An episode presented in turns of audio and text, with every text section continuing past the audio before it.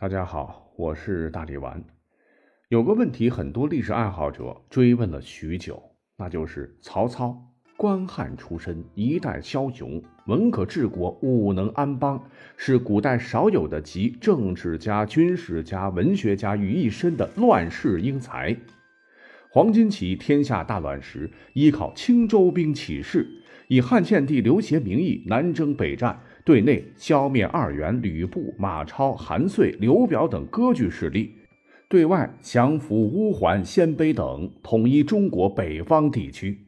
虽被册封魏王，权位在诸王之上，但其至死都没有称帝。吴国、蜀国公孙辽东，使得其统一霸业终未实现。而反观刘邦。农户出身，大半辈子都是不务正业、游手好闲、勾搭寡妇、偷鸡摸狗，连自个儿老爹和嫂嫂都嫌弃的要死。同样是在乱世，他怎么就能够芒砀山斩杀白蛇，一路顺风顺水攻进咸阳，称汉王后明修栈道，暗度陈仓？垓下之战四面楚歌，逼得西楚霸王自刎于乌江，天下遂一统，在群臣的进谏下。登基称帝，就此建立了大汉王朝。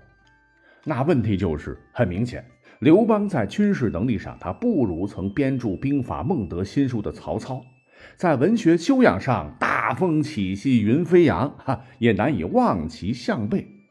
但同为乱世，刘邦却最终能一统天下，而曹操却未能实现统一。那么，曹操和刘备到底差距在哪儿呢？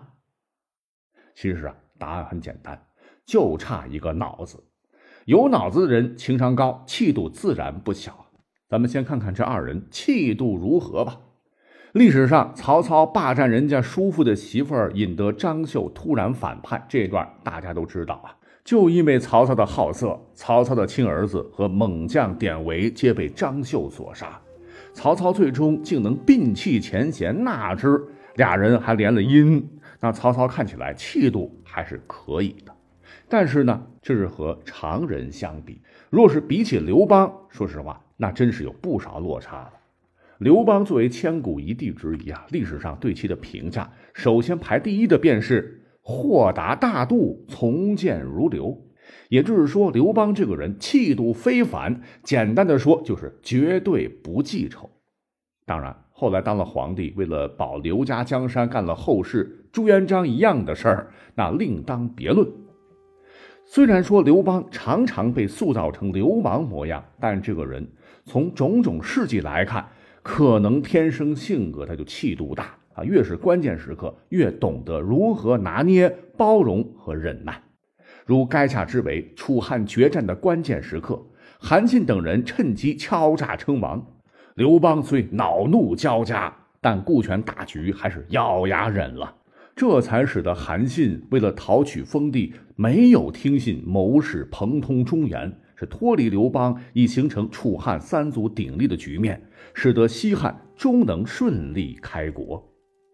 而相比较，再看曹操，性格当中啊，天性多疑，枉杀吕伯奢一家，且留下著名的名言。宁可我负天下人，不可天下人负我。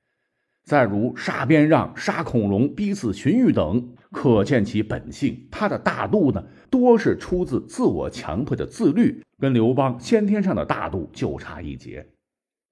我们甚至可以从两人临终前的表现看出度量的差距。像是曹操请来华佗，就是因为华佗提出开颅术，被怀疑图谋不轨，被疑心病严重的曹操直接杀了。那随着神医的突然死去，曹操很快也奔赴了黄泉。他哪里知道，被他看中提拔的司马懿将在他死后兴风作浪，而刘邦去世前，医生宽慰他说：“陛下得病可治。”被脑袋清醒的很的刘邦轰将下去。刘邦当时虽然很凶，但他说的很客观：“命乃在天，虽扁鹊何意？”医生呢，最终是得了一堆金子，全身而退。刘邦还趁着一口气在，安排好后事，非刘姓不封，封之天下共击之。甚至面对吕雉病榻前一再哭泣和请求，心跟明镜似的，谁当丞相，后继者是谁，谁掌军事，优缺点是啥，明明白白是丝毫不乱，最终能挫败吕家专权，保住大汉百年基业。那没有一定的定力和度量，是很难完成这些精准操作的。曹操不能比拟。再看二者的用人，曹操虽然也号称猛将如云，谋士如雨，但是你知道吗？曹操曾多次公开表示。说自个儿礼贤下士，求贤若渴，榜样就是汉高祖刘邦。但是刘邦啊，他一个敢赌，一个敢放权，这两点精髓，曹操是没有学到的。曹操呢，只是把可用之才用到了该用的地方，仅此而已。那这样的话，其实并不能完全发挥各个人才的潜力。你像是他逼死荀彧，重用郭嘉。那么多谋士，似乎只有郭嘉一人能够发挥出百分百的能力，其他谋士都被其锋芒掩盖。我觉得不是说其他谋士不行，而是因为郭嘉本人有一个其他谋士没有的能力，不光能出奇谋，还能论证奇谋的可能性，有办法排除曹老板生性犹豫不决的负面因素，这才使得曹操能够接连获胜，实力渐为稳固。其他谋士，你说他能力不如郭嘉差吗？未必。但由于曹操用人政策、激励政策的限制，很可能就被埋没了。哎，这也使得郭嘉死后，曹操无论是征马超，还是和刘备汉中之战，尤其是赤壁之战，都打得异常困难不堪。而刘邦相比啊，明显技高一筹。萧何、张良、韩信，他不光看得准、用得对，还放手大胆，让他们尽情发挥才能，而非曹操处处提防、心怀戒备。那月下追韩信的故事，各位都听到过哈。刘邦竟然能够在别人的规劝下一百八十度大转变，认定夸夸其谈的韩信确实乃旷世奇才，胆大到直接拜了毫无统兵作战经验的韩信为大将军，并统领所有汉军。军事上就等于自个儿再不管了，全权交予韩信。从这一点可以知道，刘邦在用人上绝顶高明，疑人不用，用人不疑，敢于冒险，这才为汉军堵拦了关键战役的逆转胜，以不可思议的战绩赢得天下的辉煌战果。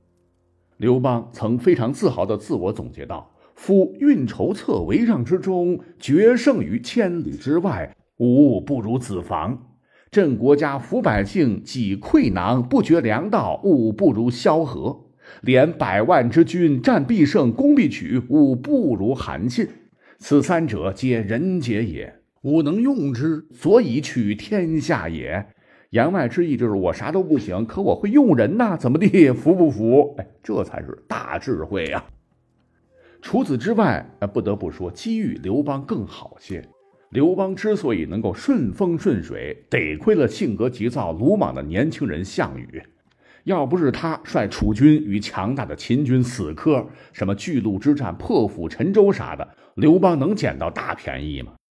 那曹操相比较就没那么蠢的对手，一路征战多是苦战恶战，自个儿挟天子以令诸侯，也是把双刃剑。既因为汉献帝这个筹码，帐下会有这么多顶级的人才加盟。但也因为他将汉献帝作为傀儡，得罪了一批人才，如荀彧反对曹操进魏王加九级，就能看出端倪，束缚了曹操称帝之路。而刘邦可就没这么多包袱。